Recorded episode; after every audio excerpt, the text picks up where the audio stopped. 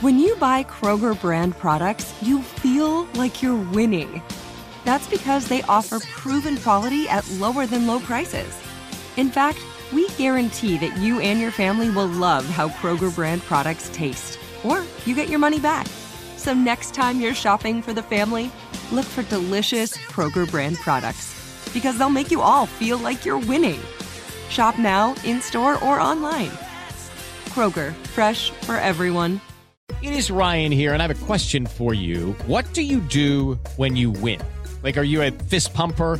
A woohooer, a hand clapper, a high fiver. I kind of like the high five, but if you want to hone in on those winning moves, check out Chumba Casino. At ChumbaCasino.com, choose from hundreds of social casino style games for your chance to redeem serious cash prizes. There are new game releases weekly, plus free daily bonuses. So don't wait. Start having the most fun ever at ChumbaCasino.com. No purchase necessary. VGW Group. Void were prohibited by law. See terms and conditions. 18 plus. Hey everyone, this is Jodie Sweetin from the podcast How Rude, Tanneritos. I've been needing a quick getaway with my family, and the 2024 Hyundai Santa Fe is the perfect vehicle to take us there. It has standard third row seating, so I'm able to pack my entire family, plus pets, in the car while also having enough room for our camping essentials. Available HTRAC all wheel drive will get us through any dirt trails, and available dual wireless charging pads will ensure we never have to worry about getting stuck with a dead phone in the middle of nowhere. Visit HyundaiUSA.com or call 562-314-4603 for more details. Hyundai, there's joy in every journey. Welcome to Worst Year Ever, a production of iHeartRadio. Welcome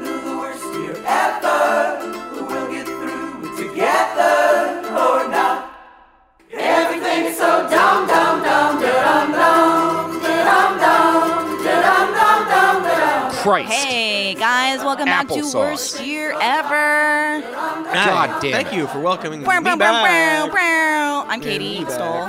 And us back. I'm Cody Johnston.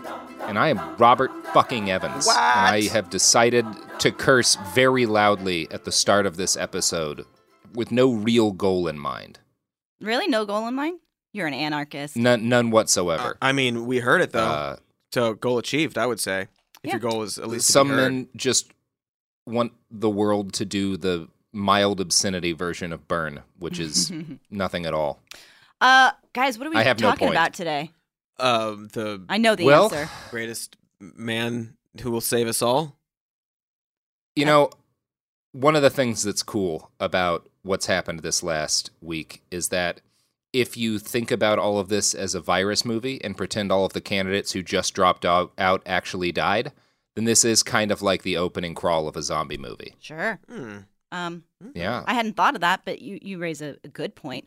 We're talking about Yeah. Mike Blue, Oh, Bloomberg. oh, okay. Yes. Bloomberg. Bloomberg. Um, Boomblurg. Yeah. Uh, I had an interesting interaction right before we started recording. Uh, uh, a Bloomberg uh, canvasser was texting with me and responding to me as we went back and forth. Heck yeah. Uh, it My got heated. God. Mm-hmm. Uh, they did not. Because he's such a hot candidate. They did not uh, feel like responding to my questions about stop and frisk, which we will get to. Sure. Um, but but he did respond to uh, my questions about how he felt about the the the, the massive amounts of sexual harassment Mm. allegations, and he said it was a joke. It was good? Mm. It was a joke, and he didn't assault anybody. I didn't say assault. Anyway, actually, I'm not sure if it was a he. Um, I'm just assuming. Yeah, that's assuming. fair. Uh, fun thing about uh, the the it's a joke thing. Uh, Bloomberg has said both it's a joke and also I apologize for the things that I've said. Mm-hmm. Um, so I don't know. Interesting. Um, but that I'm not here to, to rehash that interaction. No, I'm here I- to, to to say the, the words that we prepared. Uh, starting with We're, I we're here to celebrate the life of Mike Bloomberg, I Yeah. Katie. the legend, the man. And I, I think we should, before we get into this, uh, acknowledge the elephant in the room, which Mm-hmm. is that some period of months ago, before Michael Bloomberg was in the race, in that long, distant, buried Hyperborean age, uh, we agreed to run political ads on the show uh, because we all love money. Actually, we hate it, but we need it for rent. It's stupid. We made it up. Dog Well, food, we made up money. It's cat dumb. food. Also, Ammunition. it looks our our network wants to make money. Our show Yes. continues if it makes money. So let, we like And- money for a var- variety of reasons. uh, we we opted to take. We're not going to run Trump ads uh, because that I, I just I, I don't want to advertise for fascists. Yeah. But I assumed that at least we could know none of the Democratic candidates are people that I would describe as a fascist, with the exception of Tulsi Gabbard, but she has no money. Um, and then Mike Bloomberg entered the race, and the question became muddled. Um, And we are getting his ads, it did- as you guys know. and we are getting his ads, but that presents us with a rare and beautiful opportunity, which is to do an episode about what a piece of shit Mike Bloomberg was, sponsored officially by Mike Bloomberg for president. And, so this uh, everything in this episode is signed off on by the Mike Bloomberg campaign. Yeah, it's very funny. Um, we uh, on some more news Yep. recently did an episode about Mike Bloomberg, and the whole bit was that uh, I was paid the by joke. Mike Bloomberg, uh, and I would list off all the terrible things he said and done, but like with a positive spin because it was paid Yeah. for by Mike Bloomberg, and he's really good. Um, and uh, it's like falls apart as the episode goes on. Uh, and I I love that we get to do coming it for real. Yeah, Um, Yeah, it's so exciting. He's actually liter- literally paid paid, by by. Yeah. by Bloomberg. well, I think we should get into it because I know, Robert, you've got seven pages or so prepared, and then we have stuff. I sure do. So, you want to tell us And a I bit about his early life? Don't apologize for anything, Yes. except for Apologize not being everything. here with us right now. Wait, what's the what's the Yeah. slogan? What? Mike Bloomberg or we're Doomberged. Okay. Uh, Michael Bestberg, the the Bloomberg, Bloom Best. Good. I like Bloom Mike. Best. Oh, Blo- the Bloom taken. Best, Mike Bloom Best. Mhm. This is all I don't have bad, one. you Uh, you- there's there's a, a bit of I like- for Yeah. Bloomberg. I like the Doom. Oh, that's it. Cody got good. it. That's pretty good. Um, all right. we, get, there's we, a bit we of got there. We there's a bit of Roomberg for Bloomberg. Robert, can you take us away? Take us You're- far, I will far, take far all away. Take us away. Dear take God, make I me a bird so us I can fly far, far from here. On a journey back to a better time, a more peaceful time, uh, a time of enlightenment and, and wonder and joy. I'm talking, of course, about 1942, Heck a yeah. year in which nothing bad happened. nothing, nothing at all bad happened. I was like, which which which decade is he talking about? What's, what are we? Okay, forty-two. So we're we're gonna start this story going back on to February 14th, Valentine's Day, Ooh. 1942. And Cody, could, would you help me set the mood Oh, with God, um, a little bit of a time machine noise?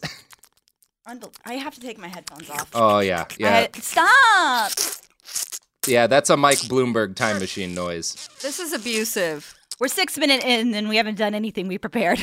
Boo. I I I feel like the sound you're making, Cody, is the sound Mike makes when he tweaks his own nipples at night before bed. And I want to leave everyone with that image before we get into. the That's a medical issue, life. though, for him. Okay, let's not. He paid for me to say that, Katie. Boys, I'm having uh, a lot of doubts about whether or not I'll continue to work with men in the future. Oh wow. I I'm So just am kidding. I, I love Katie. you guys. Okay.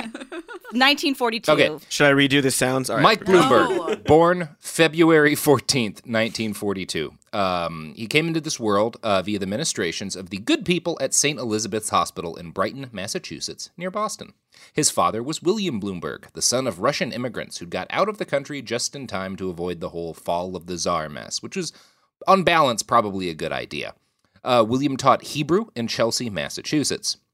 Michael's mother, Charlotte, came from a family of Belarusian immigrants who'd settled in New Jersey. She grew up in Hoboken and Jersey City, where her parents ran a successful wholesale grocery business.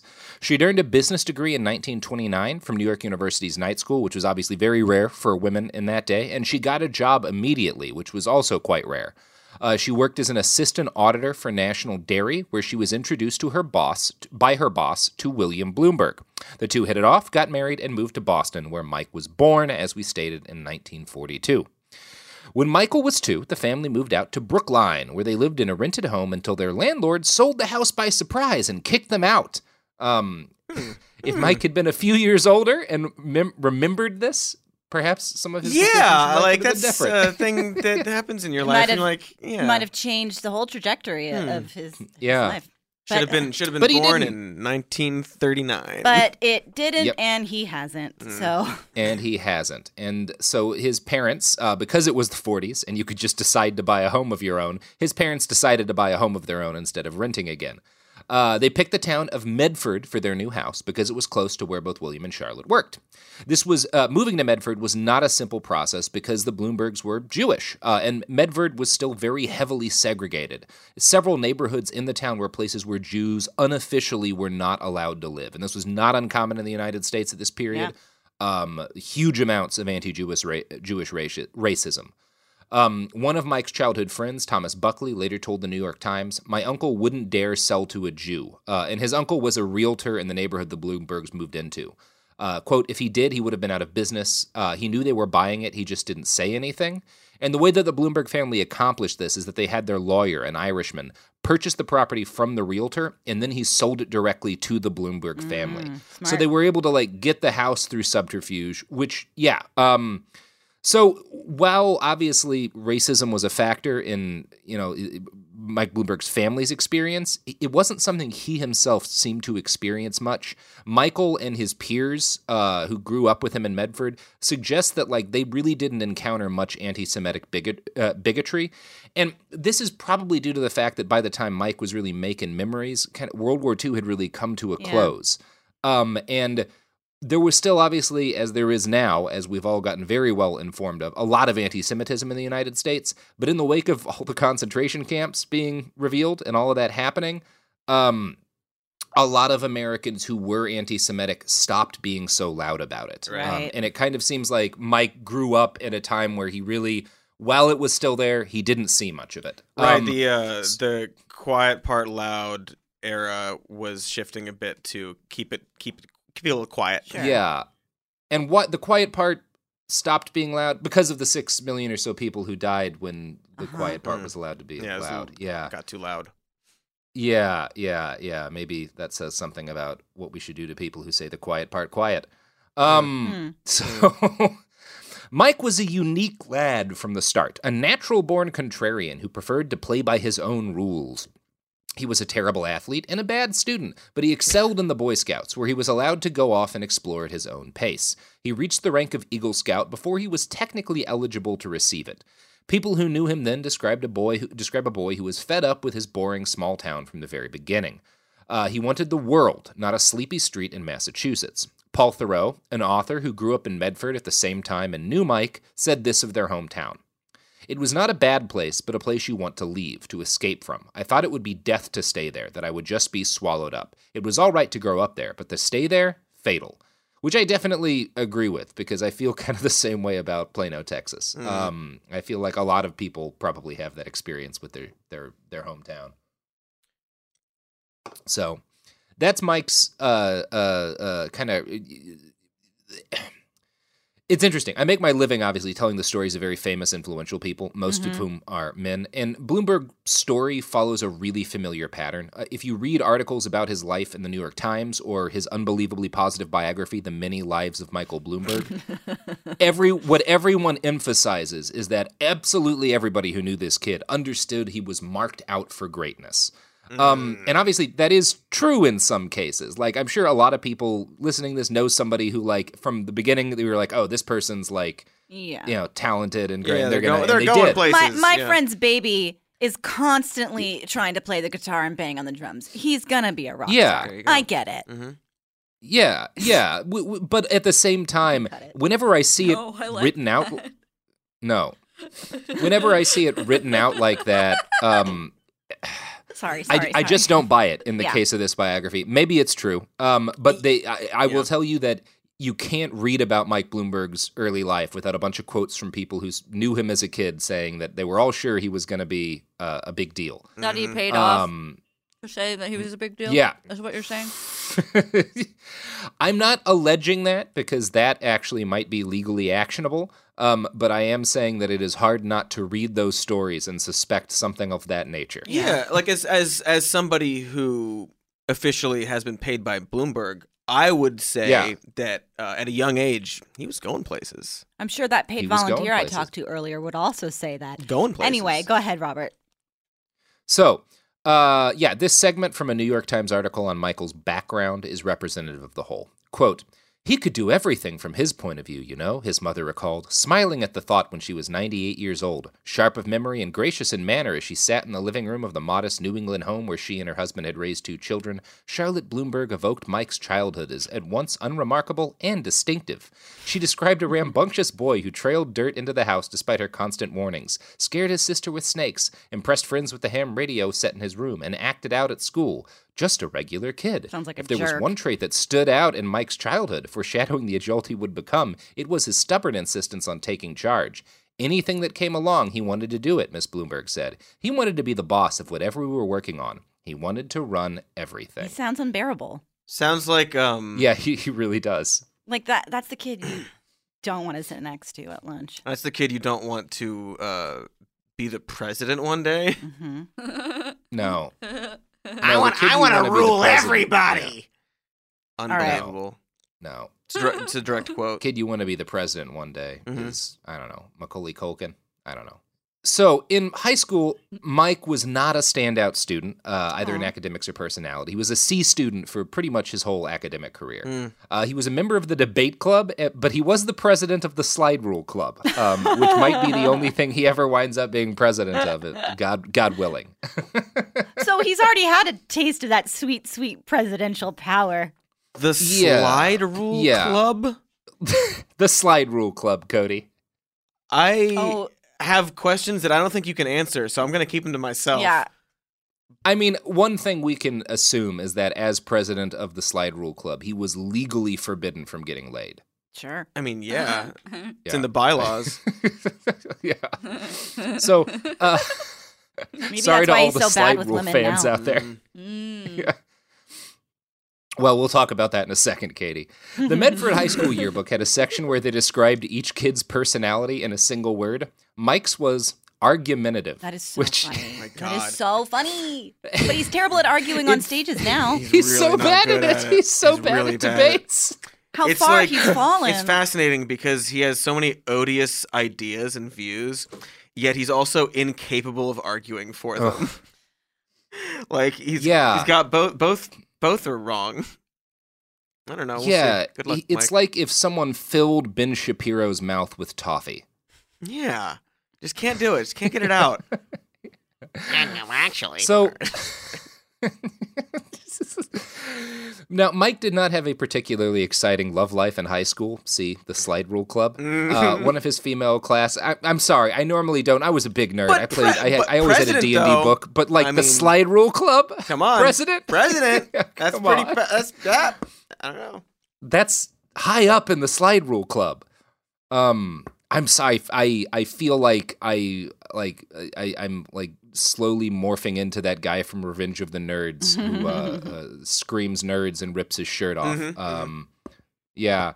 Now, Ox, uh, yeah, Man. I uh, don't know. o- ox, ox. I think it, that that sounds right. Yeah, Bone Man.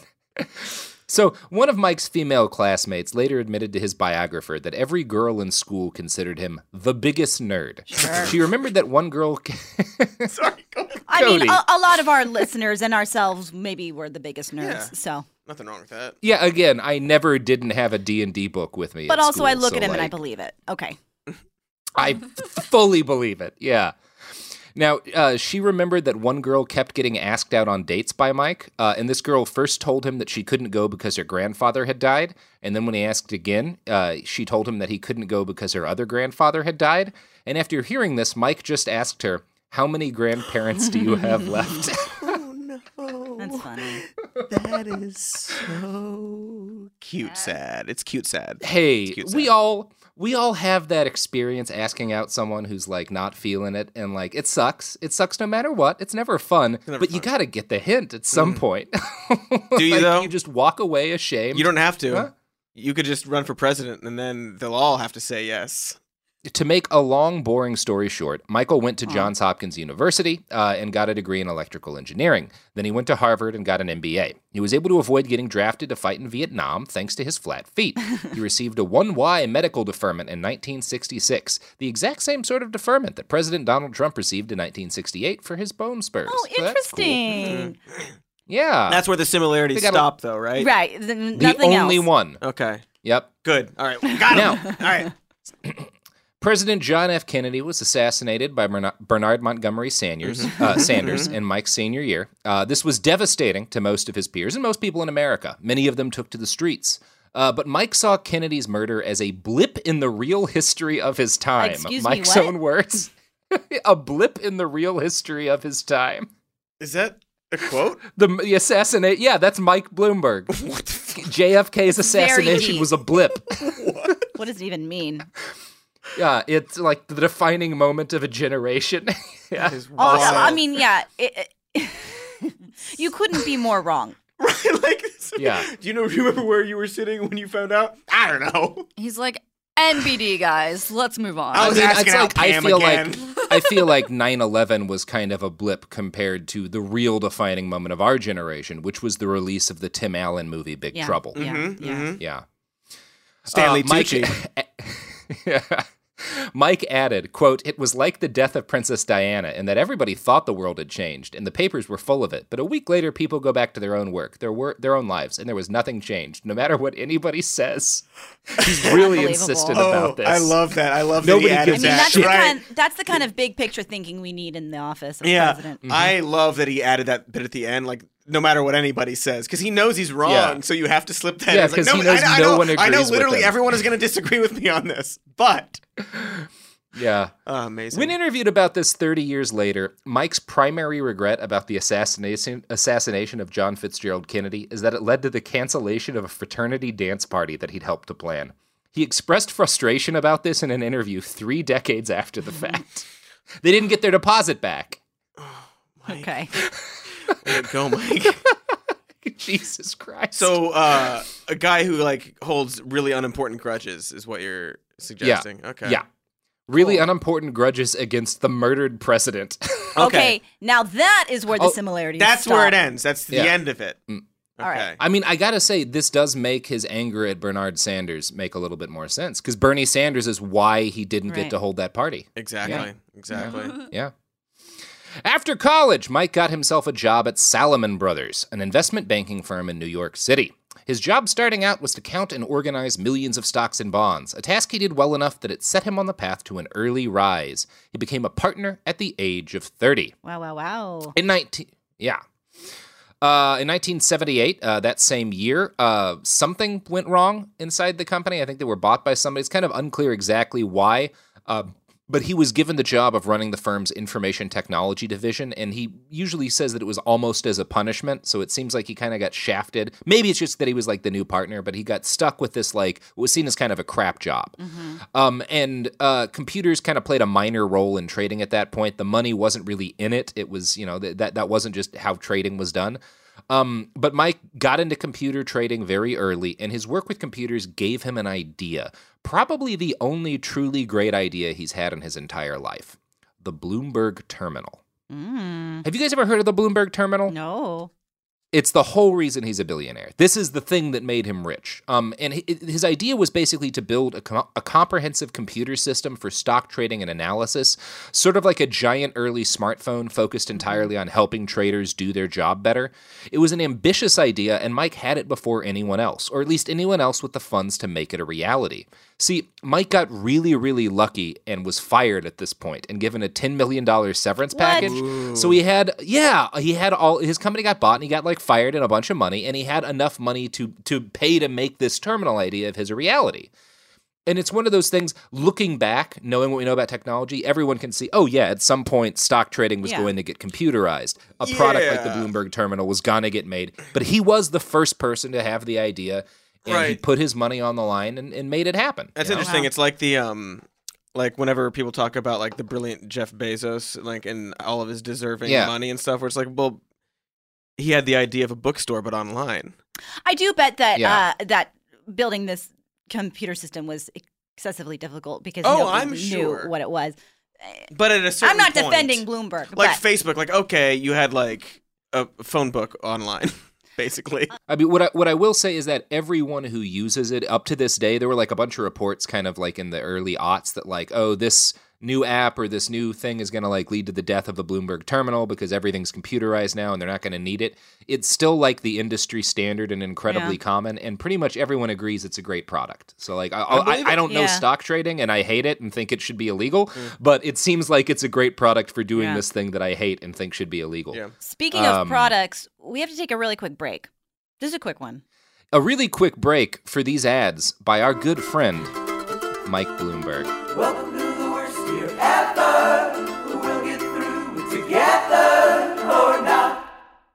With Lucky Land slots, you can get lucky just about anywhere. Dearly beloved, we are gathered here today to. Has anyone seen the bride and groom?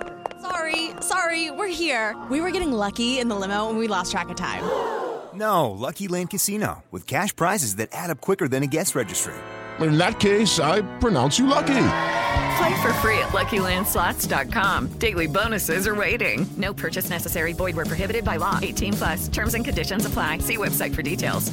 Like many of us, you might think identity theft will never happen to you. But consider this there's a new identity theft victim every three seconds in the U.S. That's over 15 million people by the end of this year, equal to the populations of New York, Los Angeles, and Chicago combined. Even worse, identity theft victims often don't even know they're victims. That's why Lifelock Identity Theft Protection alerts you to identity threats, even the ones that don't show up on a credit report, like data breaches, fraudulent bank transactions, loan and credit card applications, and crimes committed in your name. If your identity is stolen, your own dedicated Lifelock US based restoration specialist will work to fix it. Lifelock protects you in ways that you simply can't on your own. Join now and save up to 25% your first year at lifelock.com slash news. That's lifelock.com slash news to save up to 25%. Identity theft protection starts here. With every CBD product claiming to do something different, it's nearly impossible to decide what's best for you. Lazarus Naturals pioneered the farm to front door model of transparency where they handle each step of the production process to ensure quality, potency, and consistency. Scannable labels allow you to see the test results of your hemp batch so you can be confident in the safety and quality. Visit LazarusNaturals.com today. Lazarus Naturals, committed to improving your life as well as the world around you. Not available in Idaho, Iowa, or South Dakota.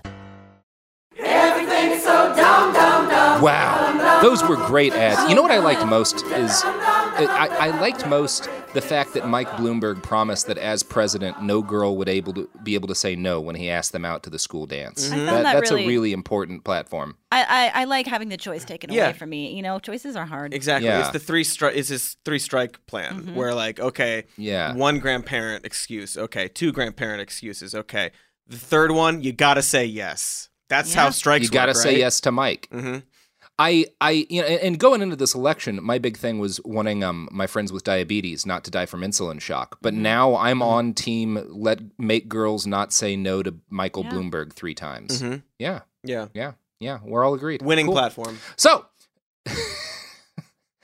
um, when Mike gets forced out of his company, given $10 million, uh, he puts it into starting a company called Innovative Market Solutions. Uh, he has, he and, you know, the people he hires uh, build the Bloomberg terminal, um, and it's a huge success. Uh, the Bloombergs, as they came to be known on Wall Street, were soon the hottest property in the industry. By the mid 1980s, every self respecting trader wanted one. They were incredibly expensive, tens of thousands of dollars a year. But if you didn't have one, it meant your company really didn't value you as a trader, and that's still kind of the way things are. Um, soon, Bloombergs were selling like hotcakes, and Michael was a billionaire and the richest man in New York City. He took his newfound fame and used it to launch Bloomberg News and Bloomberg TV, both of which were aimed at other rich people who invest in the stock market rather than the actual workers who create the value stock market people buy and trade. I, I'm not a big fan of the stock market. Doesn't sound like it. It doesn't sound Too like bad though. I know, I know. If only I had invested, uh, I would be making all this sweet coronavirus money. Outside of work, Michael got up to the standard rich guy hobbies. He got his pilot's license and became a competent pilot with both a helicopter and a jet plane. He regularly flies himself around to this day, and I'm sure he's excited to be president and get press shots, press shots of himself in the pilot seat of Air Force One. That's 100% going to happen if he gets elected. He's already planning it. He's already planning it. Look at me, Um, I'm he also- flying. And he's probably going to film like a YouTube video of himself flying his campaign jet around and talking about how like Donald Trump can't even fly his own, something like that. Oh, and It's, God. I we it's going to happen. Yeah, it he might will. be out by He the will time brag this about episode that. drops. Man of the Yeah. people. Outside of flying, though, Michael also got up to what is probably the most traditional billionaire hobby of all divorcing his first wife. Uh, treasured Uh, pastime. the Many Lives of Michael Bloomberg, his biography, says this quote, his wife, Susan, who left after she grew tired of his high energy and increasingly public lifestyle, would remain friendly and even work in his campaigns. Ooh, all right. I'm sure that's the end of the story. That's the end. they did it. Now, this biography is authored by New York Times reporter Eleanor Randolph, uh, and she's absolutely a real journalist, or at least was. And this is supposed to be an independent biography, not commissioned by Michael Bloomberg or written under his orders. It was published in September of 2019, and I don't believe for one second that there was there's nothing That timing's too something changed hands here. Absolutely. It's the most disgustingly positive biography I think I've ever read in my entire life. For example, when writing this, Eleanor, I think, had a very clear idea of what people would attack Mike for when he ran for president. So, for Yeah, example, the book makes her. it. yeah, yeah, there was an outline sent along. The book makes a huge point of talking about how many women Michael has hired for important positions and how strong willed and powerful his daughters are. His daughter's good Um, friends with here's- Ivanka. Oh, very strong will. She sure is. Best friends with Because they're all the same people.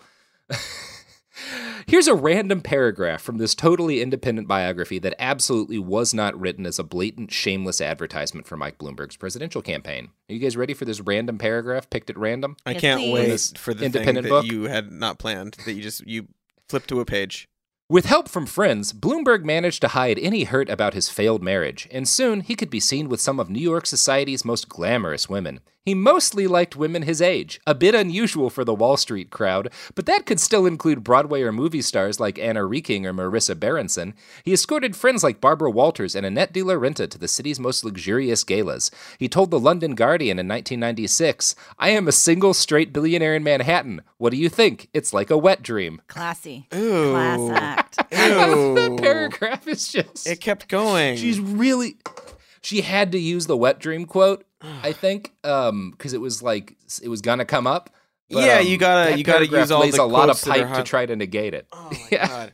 yeah, great. Totally a journalist and not a paid ghostwriter, Eleanor Randolph, who absolutely is not a tired reporter cashing in on the credibility of the New York Times, makes sure to note that by the time Mike ran for mayor of New York City, the Post had labored, labeled him as the anti bimbo oh billionaire God. because he dated women who were relatively close to his age rather than children, which Hell yeah. That sounds like a man who respects women. I'm anti bimbo. I love women. I respect Yeah. them. I I hate bimbos. Unbelievable. God, my- so good. And I said that he was famous, according to his biographer, who he didn't pay for dating women who were close to his own age and not children. And we could say more about Mike's relationship with Jeffrey Epstein here, hmm. but that would be mean. And it's not a journalist's job to be mean or talk about I how honest- many different phone numbers you appear under in a famous pedophile's fuck notebook. And I feel like we've just mentioning it once is all we need to do. Got a, got yeah, a few it's numbers. three in that times, book. I think. Yeah, multiple phone numbers. Half a page. Jeff really wanted to stay in touch with him. Mm-hmm. Uh, of, Weird. Of the people in that book, uh, Trump's got like almost a full page, I believe, and Mike's got like, it's Yep. like uh, comparable.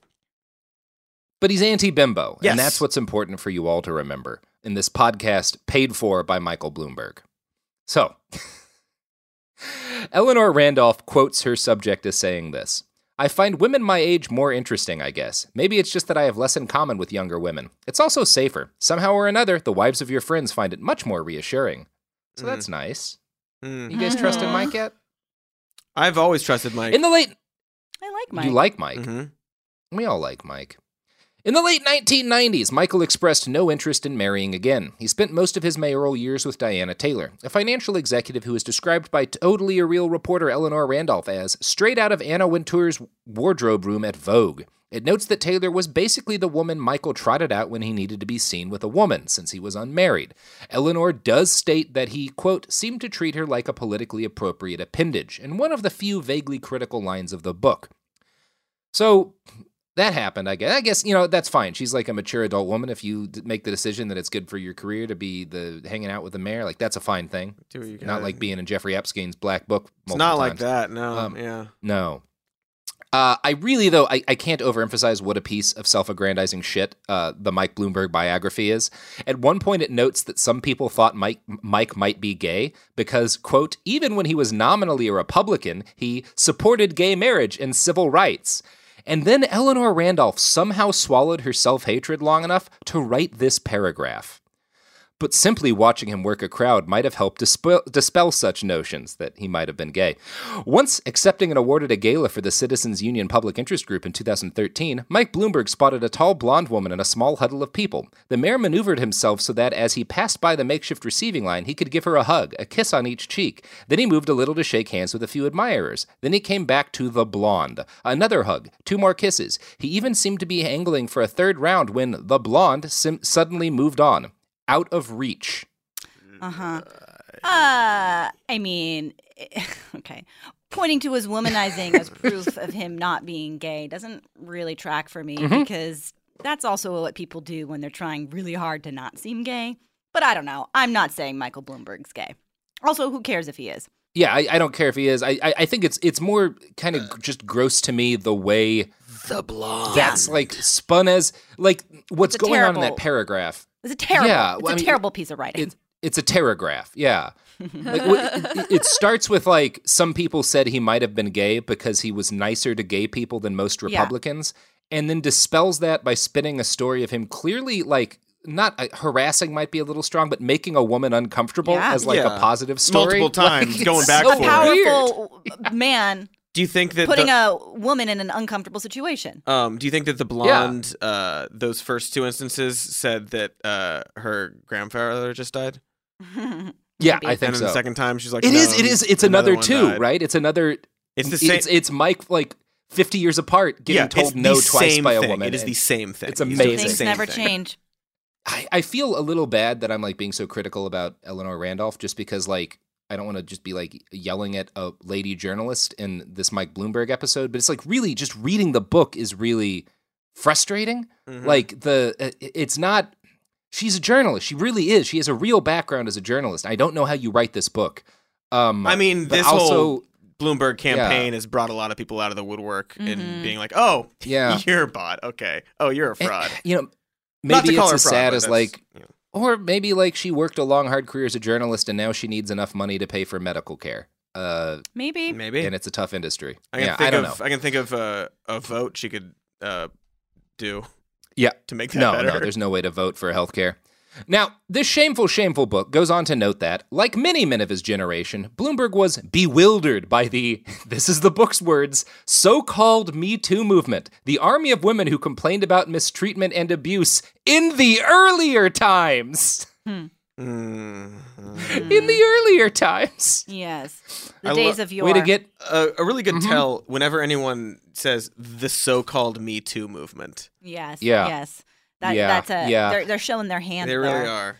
Eleanor notes that Mike immediately updated the company rules to protect female employees, quote, and make sure they were given premier benefits. Okay. Oh, good. Finally. Here's here are some other things Mike said in the earlier times, Uh, uh, as is well known thanks to the debate. I love like the Kill it. lore, like in the earlier times. Yeah. In 1997, one of his employees told him she was pregnant, and Michael Bloomberg said, "Kill it." Now, this came up in the debate, uh, and he it was basically Denied it. um, w- was it Warren that brought this up? Yeah. Warren brought it up. Yeah. Um, yeah, and I was glad she brought it up. I, I, I do what the one thing I wish she would have done is when she was asked what this was based on. She said it was based on this woman testifying, and it is, and that's that's accurate. But there was also another employee who heard it and Yeah. and like backs up that like this is not just he said she said these is other people witnessed it and reported it.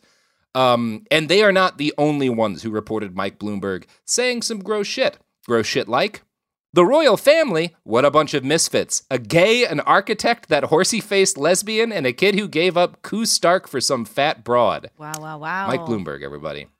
Now, that last quote comes from a book called The Portable Bloomberg. Have you guys heard of this? No. Mm-mm. Oh my God. I can't believe this isn't bigger news. I can't believe it didn't make it into a debate. The Portable Bloomberg is a book made by employees to celebrate Michael Bloomberg's 48th birthday in 1990. He turned 48 Elizabeth so DeMarse. long ago. I'm sorry.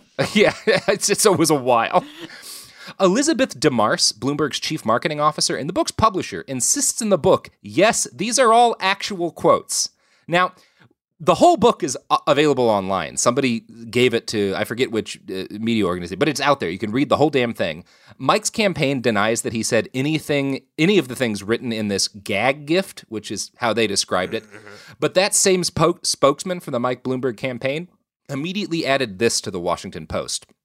Mike openly admits that his words have not always aligned with his values and the way he has led his life, and some of what he has said is disrespectful and wrong. That's the, that's the quote. Yeah. I'm going to read that again and really take in this sentence. Mike openly admits that his words have not always aligned with his values and the way he has led his life, and some of what he has said is disrespectful and wrong. Mhm. That's That's a doozy right there. Great. Um, I tasty. love uh, his, his campaign is. Uh, I wouldn't say good at it because it's so obvious, but uh, they love doing Yeah. stuff like that. Um, sort of talking around things, and it's like saying, like, yeah, I didn't say them, but also they're all jokes. Well, yeah. What I you- didn't say them, but they're jokes. Yeah. It's uh. Yeah, uh, yeah. It's it's great. Speaking of disrespectful and wrong, here's another line from the portable Bloomberg. I know that for a fact any self-respecting woman who walks past a construction site and doesn't get a whistle will turn around and walk past again and again until she does get one. Good But, um, good stuff, right? Yeah. This is beautiful stuff. Here's What if um Yeah. he went away? Um, I'm I'm glad that he That- knows that, that- for a fact. That any self-respecting woman, because he's Katie. right. I I will loop Mhm. back and forth until I get what I deserve, which is some kissy noises. Mm-hmm. Yeah, when uh when you're uh famous, they let you do it. I've heard. Now, Cody, that sounds like something a completely different and bad person would say. Very different from the things that Mike Bloomberg said. Oh, I'm sorry. You know what else Mike Bloomberg said, Cody? Hmm. Here's from the section of the portable Bloomberg titled On Employee Motivation. Mike, how do you motivate someone? Simple. Are they addicted to three meals a day? Wow. Starvation's the best motivator. I Ugh. his- Motivator. His relationship with like uh, like the boss employee relationship he envisions Yeah. for himself and the way he views the world is so messed up and like what he It's thinks like people deserve and like how you get them to do stuff for you. It's just disgusting. Just wait for the next quote, Yeah. dude. I don't want to. Make want the it. customer think he's getting laid when he's getting fucked. Oh my god. Mm-hmm. Yeah. There we go. On, on negotiations. Oh boy, Cody, you I'm sorry. We're so have so many more of these. Ooh. On negotiations. What do I want? I want an exclusive 10-year contract, an automatic extension, and I want you to pay me. And I want a blowjob from name blanked out. Have you seen name blanked out lately? Not bad for 50 Oh my god. because he's anti-bimbo. He likes older women. Yeah. See? Yeah, he's he woke. hates he hates bimbos. Very good. Thank you, Mike, for your bravery. Other Mike Bloomberg quotes on negotiations.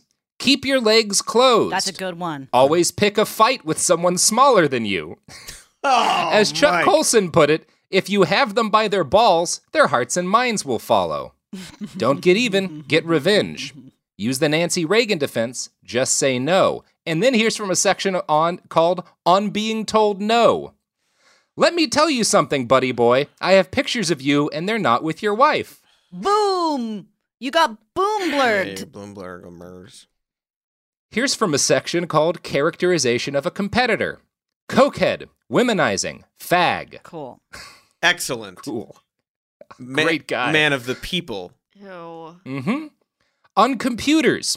You know why computers will never take the place of people? Because a computer would say that the sex of the person giving you a blowjob doesn't matter. Heyo. Ha Joke? yeah. Uh, You like the comedies.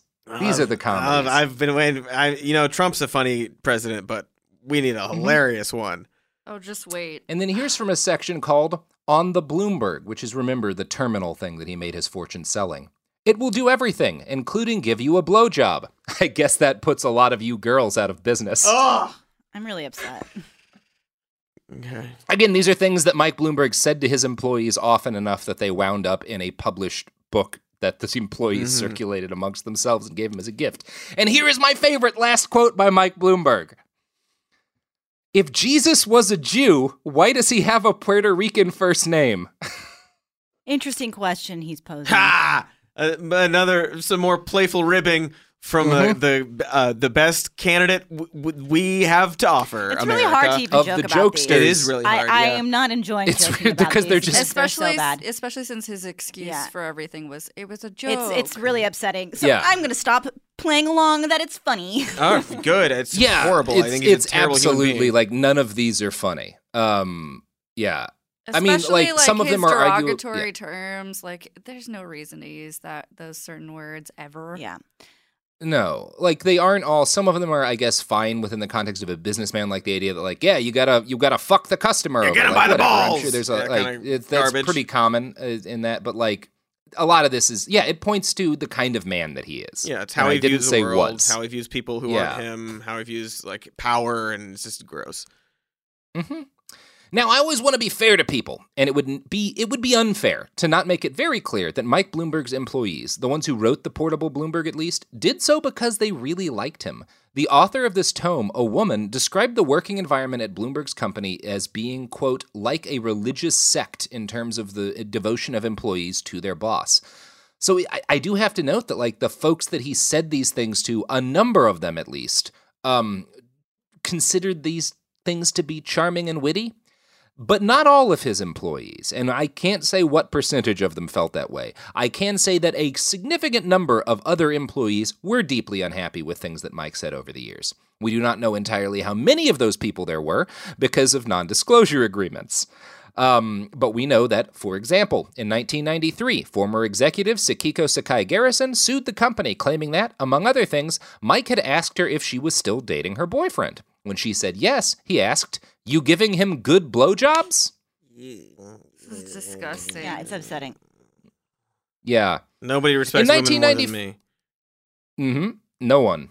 No one at all. In 1994, he was accused of telling one male employee about his girlfriend, who was also an employee, that is one great piece of ass. You must be a great fuck. Cool. It's compli- It's Cool compli- thing to it's say to an compliment. employee. It's a compliment. He's All the nice. best bosses tell their employees they must be great fucks. Mhm. Yeah, I don't. Mm-hmm. Have, I'm. Not, I have nothing to add. I'm angry right now. There's no jokes. Yeah, I- like I'm just it's angry. Just, it's, he's just like he's just like a gross rich guy who has power over all these people and thinks he can do whatever he wants and never had to learn to like not be an asshole. Um, at a sales conference in 1996, Mike told all of his salespeople that he would, quote, like nothing more in life than to have Sharon Stone sit on my face. Okay. Again, this was at a work event. Yeah. Before we conclude my section, I want to talk a little bit more about the Bloomberg Terminal. It is, by all accounts, a great product, one that has survived the birth of the smartphone era by being absolutely indispensable to the traders who use it. These terminals have a lot of information on their subscribers, and in 2013, Bloomberg News reporters were caught using the terminal to steal subscriber information and figure out what they were using it for. Effectively, the journalism component of Mike Bloomberg's operation was using the terminals that he sold to his to traders to spy on them in order to report on trading. Bloomberg admitted that this practice was common and then regretfully changed the practice. More recently, the Financial Times found that the Bloomberg terminals were directing users to his 2020 campaign website when they typed in the word Mike. This was claimed by a spokesman to be an honest mistake. We accidentally coded this into Oh, the terminals. okay. I'm so sorry. Maybe with the guy hist- with the history of like spying on people and like Yeah. people in the city he's mayor of, uh, maybe it wasn't an accident. I don't know. Maybe, maybe. I don't know. That's that's my seven pages on Mike Bloomberg. That's I im- impressive. Love Impressive. you a- all. A, lot of uh, a lot of details packed in here. We got to take a quick break, and then we'll be back for more things. Hey, Bloomberg. Mike, tell us tell us why we're you're great. Yeah, uh, tell me I'm a good fuck, Mike. I need to hear that once a day from my boss. Well, we can take care of that for you. Welcome to the worst year ever.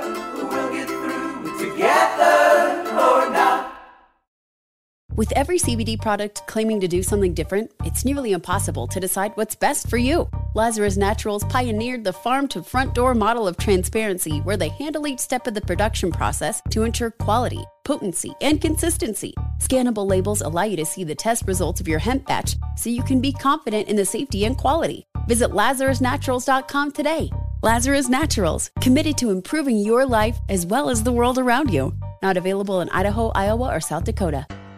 If a new house is on your wish list in the next five years, grow your savings faster and experience your dreams with an Ohio Homebuyer Plus account from Kemba Financial Credit Union. A savings account specifically designed to save for a new home where you can earn 7% APY, a $500 matching bonus, and a $1,500 mortgage closing cost credit. Learn more at Kemba.org. Offer expires March 31st, 2025. APY equals annual percentage yield. Restrictions apply. NMLS 292230. Equal housing lender. Federally insured by NCUA.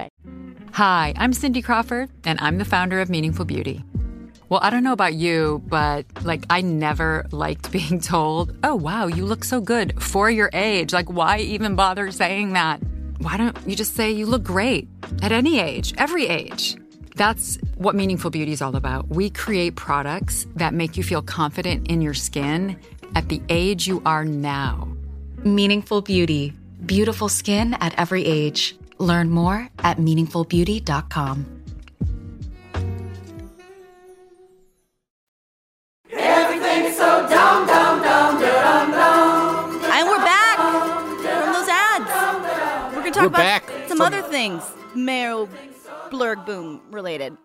Uh, Yeah, there we go. Let's talk about his time as mayor of New York City.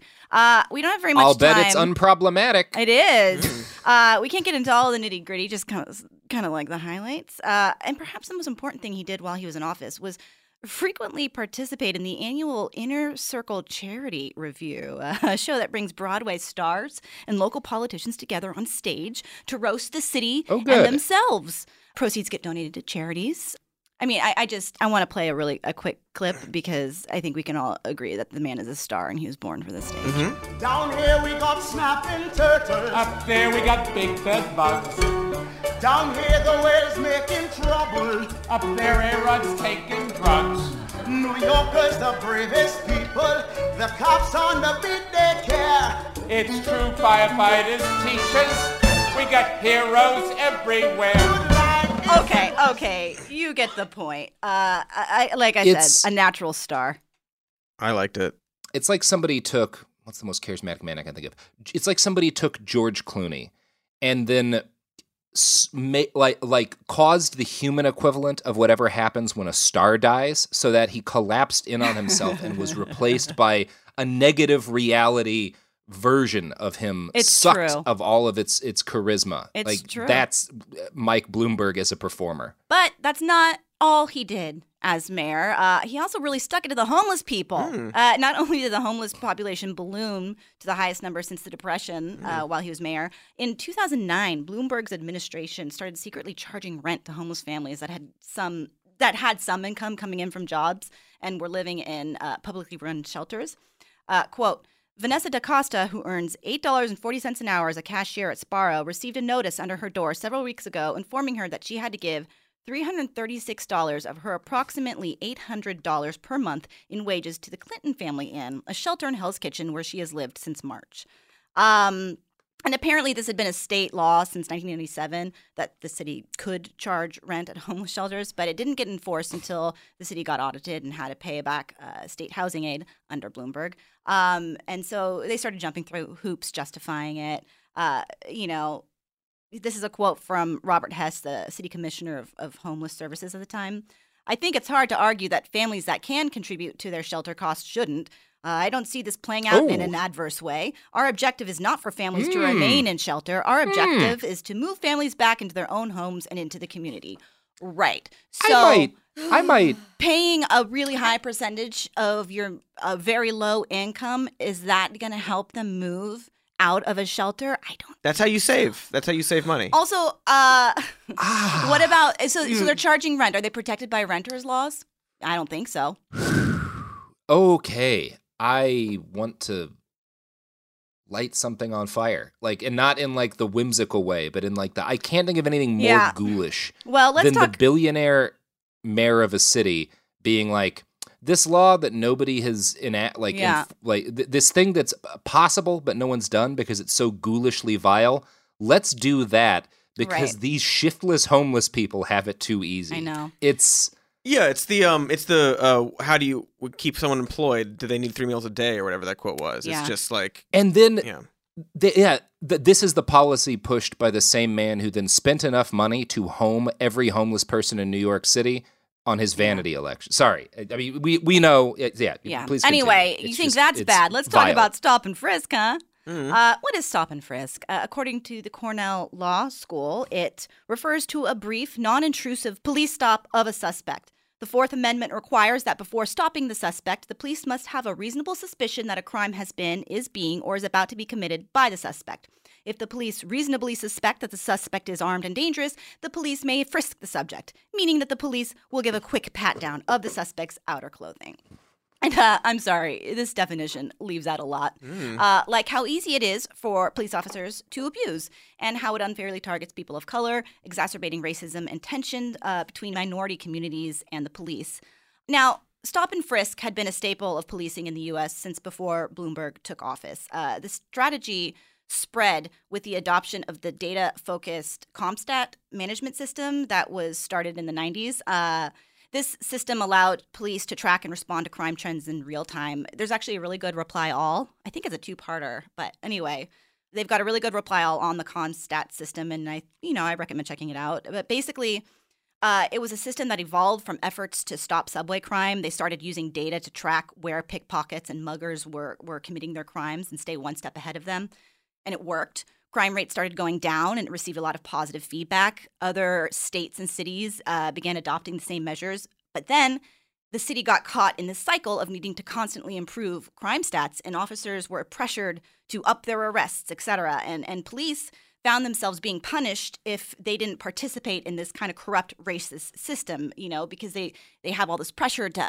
up their arrests and stop crime. Yeah, and so yeah, they're trying to get targeting, you know, um, like there's stories about uh, um, rapists, people raping prostitutes and prostitutes getting pulled in, you know. Eh, Anyway, eh, the whole thing, it, it was bigger than just stop and frisk, but it really, that's part of the reason why stop and frisk uh, exploded. Uh, and during Bloomberg's tenure from 2002 to 2013, stopping frisk ballooned.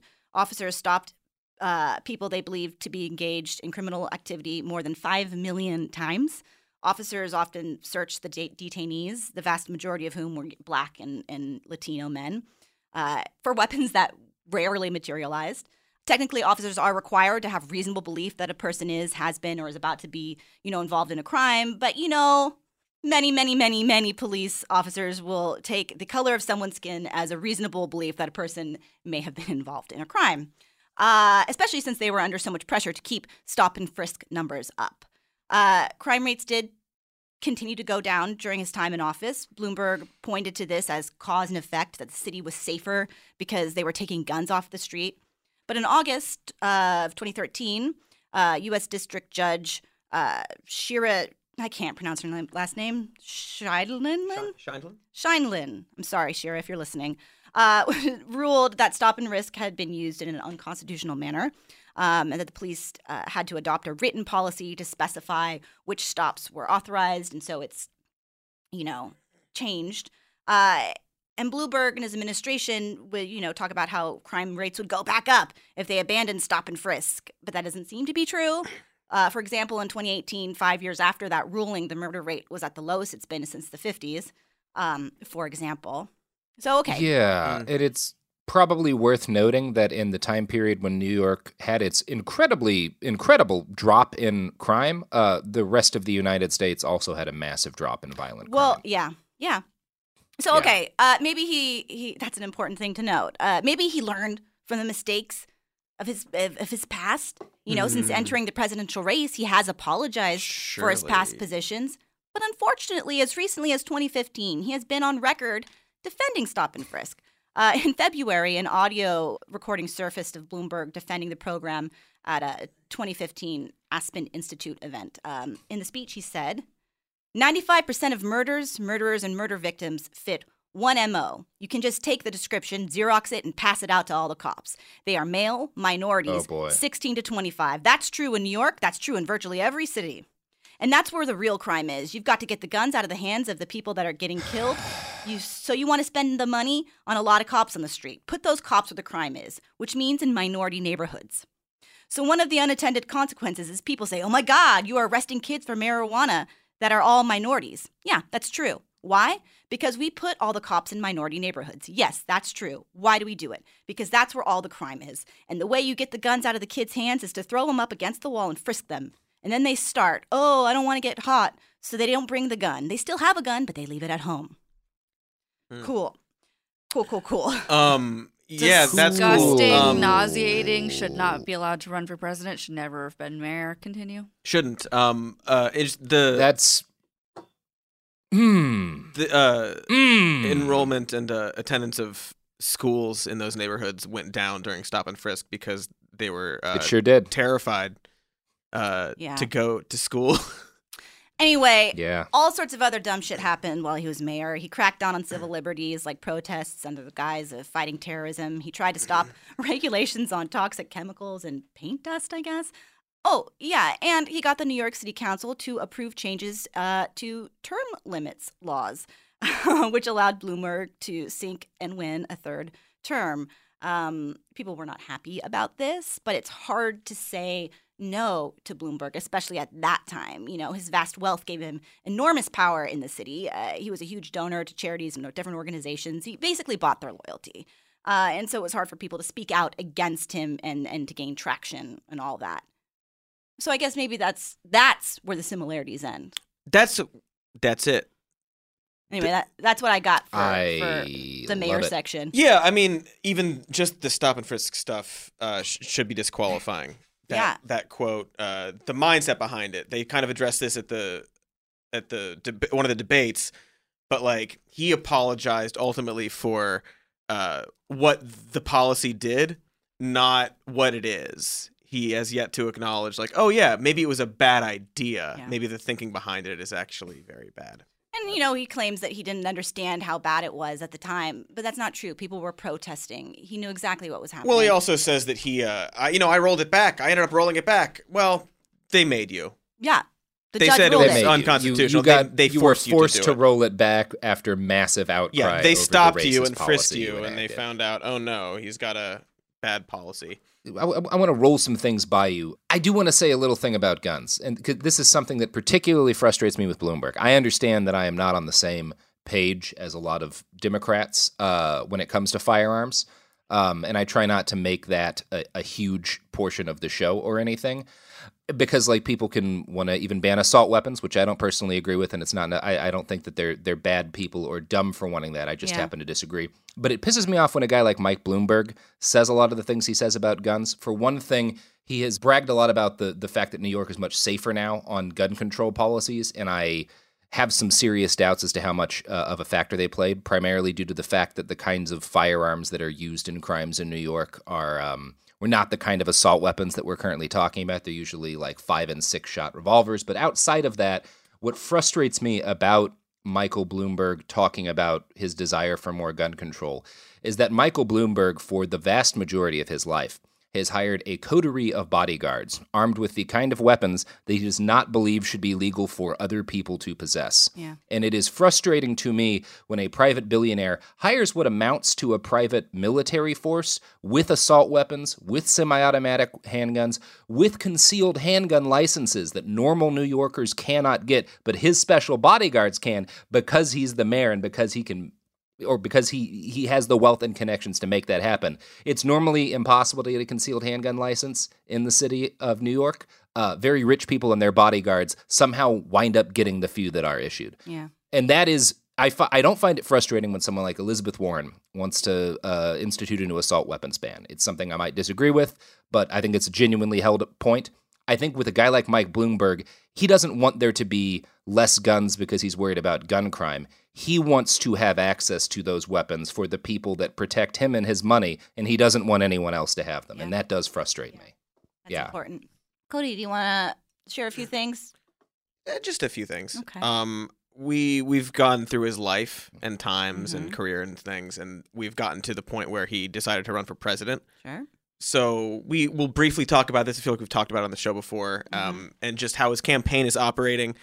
One interesting thing is that he announced uh, he wasn't going to run for president, and then he did about a month after Jeff Epstein died. Hmm. Just throwing that out there. but um, last year, So you're he saying is- Bloomberg had him killed? I'm not saying anything about my uh, great friend Michael Bloomberg, who uh, we support greatly. Um, he has actually said that he wouldn't run for president and that he didn't think he would win. I believe as early as last year, he uh, said that he would have to change his views if he were to run. He As said he would have to change if he were to run as a Democrat. He'd have to change all of his views and go on an apology tour Mhm. um, which we're not really seeing. We're not really we seeing that apology tour, Mike. We're actually defending everything you've said and just saying like it was jokes. And I find that interesting. Um, I find it interesting that uh, a few years ago he said on stage in front of cameras for people to hear that uh, Bernie Sanders would have won during the 2016 election. And this sort of brings me to the main point, which is that he is actually not running to become the president Mm-hmm. he's at this point I think spent more than half a billion dollars of his own money on this. Um, he has pledged that he would give uh, about a billion dollars to whoever is the Democratic nominee. Um, he has rescinded that offer uh, to Bernie Sanders uh, for some reason. Interesting. It is interesting, isn't Doesn't it? want get taxed. Yeah, so that is what is going on here, it seems, because he doesn't really have a path to the nomination. He's actually currently speaking with superdelegates and a lot of the DNC to try to uh, game a brokered convention. That that is his path to victory, it seems. And I think it's telling what he's doing when he jumped into the race. Uh, nobody has voted for him yet, yet he still thinks he, uh, he is the one to do it. He has arrived in the election claiming not only is he the only person that can beat Donald Trump, but that the race is now between himself and Bernie Sanders, uh, despite getting no votes. No votes, Mike. None. And also, like, yeah, just like like f- let's let's pretend Joe Biden doesn't exist. It's let's pretend wild, like- Elizabeth Warren doesn't exist. These people who have delegates. the yeah. audacity Yeah. of coming in and saying I'm it's between me and Bernie. I'm the only one. Um, and I find it interesting The uh, audacity of coming in at all like at this. all. how but- how dare you make me stand up for Joe Biden? Unbelievable. Fucking I Mike refuse, Bloomberg. but I will because Bloomberg's here now. Unbelievable. At Um, least he's been running. Yeah. I think it's very telling all these things that have happened that led him to running, um, and how he's definitely not going to get the nomination. He's just here to mess things up because his his pitch is very empty. His pitch is that he's independently wealthy, which I would argue actually disenfranchises people. Donations like these uh, donations to campaigns is like one of the very few ways that people can actually exercise their political power um, and show their support for a candidate. And by removing that, he is removing um, democracy a bit by saying, "Oh, I'll just fund the whole thing." And he's also saying that the only thing that matters is defeating Donald Trump. That's the thing. And I'm not saying that that's not important. But by saying that, he is excusing himself from actually having a platform. If you say, Yeah, I, can, I mean, you I see him up Trump, there on the debate stage. The only thing he's talking about is Trump, it's the only thing. Like, and it makes him just draws the parallel that he's so much like Trump when yes, he does it. it's so obvious. Um, and le- never Trumpers really drool over this sort of uh, approach because they think that like, well, why aren't they going after Trump? Yeah. Well, it's easy to go after Trump, and it's the primary. Come on. So Yeah, he's offering nothing, and also he's framing this as though Trump is actually terrified of going up against me, citing no. There's no evidence for this. It's there's actually much more evidence that Trump is actually scared of going up against Bernie Sanders but it's just it's sort of like this weird lie after lie after lie saying like i'm running for this and this and this and here's what here's the situation it's me or bernie folks and it's so transparent uh, what he is actually doing and what his Yeah. goal is um, and it's actually disgusting how much money he's of his his own that he's pouring into this in order to steal an election I mean, from people Cody, think about it this way. I think you're overemphasizing how much he spent. He could, with the money he spent running for president, he could barely have fixed Flint, Michigan's water problems nine or ten times. barely nine or ten times. like so that- probably could have covered Yeah. those homeless people's rent at the homeless shelter Just throwing that out But there. once you start doing it for one person, you have to do it for all of them. Yeah. To this sort of point of why he's actually running, um, not to be president, uh, which if he won, he would be a bad president. We can all agree. But he's not running to be president. He's doing it to stop people. Mhm. In a closed door event in June 2016, uh, Mike Bloomberg said that his presidential campaign platform would be to defend the banks. Uh, he joked about droning his personal enemies. Something that's but that's the last that's the last similarity between him and Trump. That's the last one.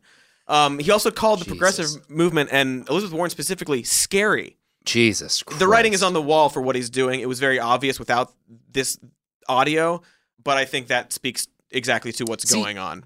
I know I'm coming across probably as the, the, the heavily armed lunatic of the podcast, which I am.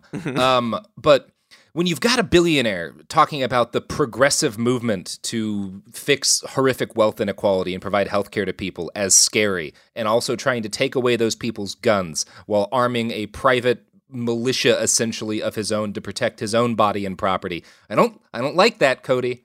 I don't like that. I I don't see the problem. Um, but then again, I wasn't listening to anything you said, so I probably Yeah. agree with what you said. I'm just going to cash my Mike Bloomberg check to buy something he doesn't think I should own. Yes, That's- that's absolutely. Stick it to him. No, yeah, it's uh, it's uh, gross that he's able to do this, and Mhm. more people aren't uh, disgusted, openly disgusted Mhm. about it. Um, I, I alluded to it earlier, but it's very interesting watching who gets on the Bloomberg train. Um, and it's like um, it's like The that, Bloom uh, train, yeah. yeah, it's like that that chemical you put in pools to see uh who there if there's urine in the pool. Like my Gonorrhea? Uh, no. There's like a chemical you can put in pools to to see pee. Yeah, I think that I think I named it right. Did you say gonorrhea? Yeah, that's what you put in swimming pools, so that it, it cleans them, makes the pee.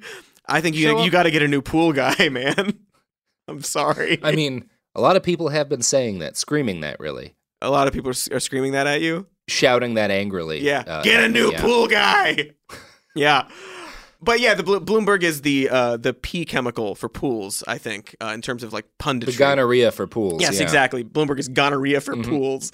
A statement endorsed financially by Mike Bloomberg. Sophie's Sophie's rolling in here with some motherfucking research like a goddamn champion anaconda cobra. Tossing it to Sophie. That was unnecessary. Uh, I think, as people probably know about this already, but because it was hinted at during one of the debates, but Bloomberg's campaign actually sent an internal memo to all the other candidates running for president, telling them to uh, stop running for president so that he could win because uh, there was no way Sanders could beat uh, Donald Trump. And then the document goes on to point out the alleged weakness in each of Bloomberg's moderate competitors. Before concluding, if Biden, Buttigieg, and Klobuchar remain in the race despite having no path to actually get the delegates on Super Tuesday and beyond, they propel Sanders to a seemingly to just it's literally just like saying that he's there's no way Mhm. that Sanders Yeah. get is he lit- so yeah It's a Stop Sanders campaign. it's a Um, stop Sanders campaign but mhm. also is like hey I'm gonna insult all of you Yeah, I'm going to show up with my billions of dollars, entitlement. say that I'm the front runner actually, and then insult Yeah, everybody. And, and, and mind you, this was The before entitlement. The, yeah, mind you, this is before. Uh, this was on February seventeenth. So Yeah, it's uh, it's embarrassing and disgusting, um, and uh, very Trumpian, weird. Um, it's the contrast between because we've also seen so much. Um, oh, Bernie's so such a Trump guy. It's very Trump-like, Trump-like behavior when Bloomberg Trump like shows up. behavior, like wanting to give everyone health care. Yeah, disgusting Trumpian stuff. And Bloomberg is to a T what they're saying that Sanders is. That is such a Trumpian thing to do. Just like jump in, insert like all that kind of stuff. the big difference between them is that Donald Trump is very comfortable um, slyly messaging to a growing network of heavily armed militias around the country um, to protect himself. Um, whereas Michael Bloomberg prefers to heavily arm police and private security companies in order to protect himself and his assets. Exactly. And huge differences between those 2 Mhm. things and their impact on regular people. Yeah. Massive differences. Super. Uh, you've you've very clearly laid out the differences um, that I now see. Yeah. Um, Mhm. It's uh, it's really something. Um, he is also just. This is very. Uh, this is very silly criticism, but he's come in to this race um, to basically say like Bernie's dangerous. Uh, he can't win against Trump despite evidence that he can. Um, and it's my it's my campaign to win now. And also the Bernie Bros are just like the MAGA folks. Um, he's really, really leaned hard on every single talking point that Never Trump Republicans have been planting the seeds for for years. Uh, it's very telling, I think, and uh, that he has showed up and is like that thing, that thing all the Never Trumpers said. It's ah, that is my campaign. Um, his billboard I mean, saying that like who- Trump eats bad steak, I eat steak cooked well. I'm a good billionaire. It's very disgusting. But who's a better? I mean, Cody. Mhm. Yeah. Come on. now. Yeah. Who can we trust more for advice on democratic politics than a bunch of guys who never voted for a Democrat until the choice was between a Democrat and a literal fascist? Hmm. Those Hmm. seem like trustworthy people. Also, his ads are fucking horrible. Yes, they are. I, t- we haven't Yes. said that yet, and I just think it's really necessary to point out. There's one where he, there's like a boxing ring. Horrible. Yeah, it's embarrassing. It's, um, it's embarrassing. half a billion dollars on this stuff. Um, and then you see a lot Mm-hmm. of people like, oh, wow, Bloomberg going after Trump. This is what we need. We will go after Trump when there's a nominee. Un- like, this He's is not- a waste of time. Yeah, it's it's not you about know what? him and right and you know what? We've all been going after Trump for almost four years now, Hmm. and it didn't stop him from doing anything. He's gotten to do the things, and people making fun of him and yelling at him didn't do anything. Hmm. Maybe we should offer Maybe- people something that will mobilize them and energize them as an alternative to Trump, as opposed to saying, vote for me. I'm like Trump, but I'm less rude. That's what he is. He's slightly mean, less rude publicly, I- I and was he's like, a little more slightly. and he's a little more competent. That's another thing about Bloomberg that is like, oh, you're a little more competent and you're a little more civil on the surface, so people will uh, accept you more. Um, you're more aesthetically acceptable, but they're the same kind of person. Um, there's a reason there's so many I pictures of them think- playing golf together. Don't forget about that beautiful song he sang at that charity event. Oh yeah. Also, I love It- that uh, he it- came out with a, a big look at all the vandalism that the Bernie Bros are doing to our offices. First of all, uh, I question whether or not it's accurate at all, but so many of those pictures were of posters left outside, and it's being presented as this vandalism. And it's again, it's just all these sort of right wing talking points that have bubbled to the surface that people like Buttigieg have latched onto now that Bloomberg came, even though uh, Buttigieg dropped out today. So good for him. I hate him so much. Yep. It's a good time to be an American. It is the conclusion we've made, and it's good to be an American because of Michael Fitzgerald Scott Thomas Montgomery, Buttigieg Bloomberg. Paul, Elizabeth Bloomberg. I, I want to note that our sponsor today, Michael Bloomberg's official stance on the JFK assassination is that whether or not Bernie did it, it's not a big deal. Oh yeah, no, forgiven, Yeah. accepted, You know, Forgiven. water under the bridge, Bernie. Water under the bridge. Thank you for taking the most progressive stance on Bernard Sanders' assassination of John Fitzgerald Kennedy, Mhm. Michael Bloomberg. Unbelievable thing. And then we Michael probably Bloomberg. put in the end there. Yeah. Uh, wait, one more. I will say, uh, right before Super Tuesday, so we'll see. Um, I think it's interesting that Bloomberg thinks he's stopping Bernie when actually he's siphoning off a lot of support for Joe Biden, the only person that uh, is the real alternative to Bernie. He's literally running the same exact ads as Biden with like, oh look, Obama's my friend. yeah, it's interesting. Uh, it'll be interesting to see how that plays out uh, when people are finally Yeah. able to vote for Bloomberg. Yeah. Hasn't got a single vote yet. Well, well, Okay, that about does it for us today. Uh, thank you so much for listening. You can check us out online at Worst Year Pod on the Twitter and the Instagram. There's merch and stuff. Um, and you can you can also find us on your phone by uh, Yeah. just texting Mike Bloomberg to any number, Yep. any, Any number, number, at any all. number. You just start just start texting it, and don't say anything else. Don't type anything else. Just repeatedly type the words Mike Bloomberg and randomly text them to everybody in your phone for hours. I think it's a great Everyone idea. just do that. It's a great idea. Spend your time no doing sides And and spend your time and, doing that. And uh, we'll have a special Super Tuesday episode this week. We Yay. will have a special Thank Super Tuesday episode. Yeah. We will be back uh, the next day after you hear this with that. We will be back thanks to the support of Mike Bloomberg, who funded this episode and endorses everything we've said in it. He made it. He made this all possible. Everything's so dumb. Everything's so dumb, and it's gonna get dumber. Great. I tried. Daniel? Lovely. Worst Year Ever is a production of iHeartRadio. For more podcasts from iHeartRadio, visit the iHeartRadio app, Apple Podcasts, or wherever you listen to your favorite shows. With every CBD product claiming to do something different, it's nearly impossible to decide what's best for you. Lazarus Naturals pioneered the farm to front door model of transparency where they handle each step of the production process to ensure quality, potency, and consistency. Scannable labels allow you to see the test results of your hemp batch so you can be confident in the safety and quality. Visit LazarusNaturals.com today.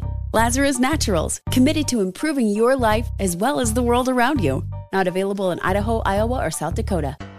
Open a limited time 11 month certificate at Kemba Financial Credit Union. At 5.25% APY, it's more than triple the national average, plus, it's a safe and secure way to grow your money. Visit your local branch or kemba.org slash CD for details. Offer expires May 31st, 2024. APY equals annual percentage yield. Restrictions apply. $500 minimum and $250,000 maximum deposit. Advantage status required. Comparison based on bank rate average. Federally insured by NCUA.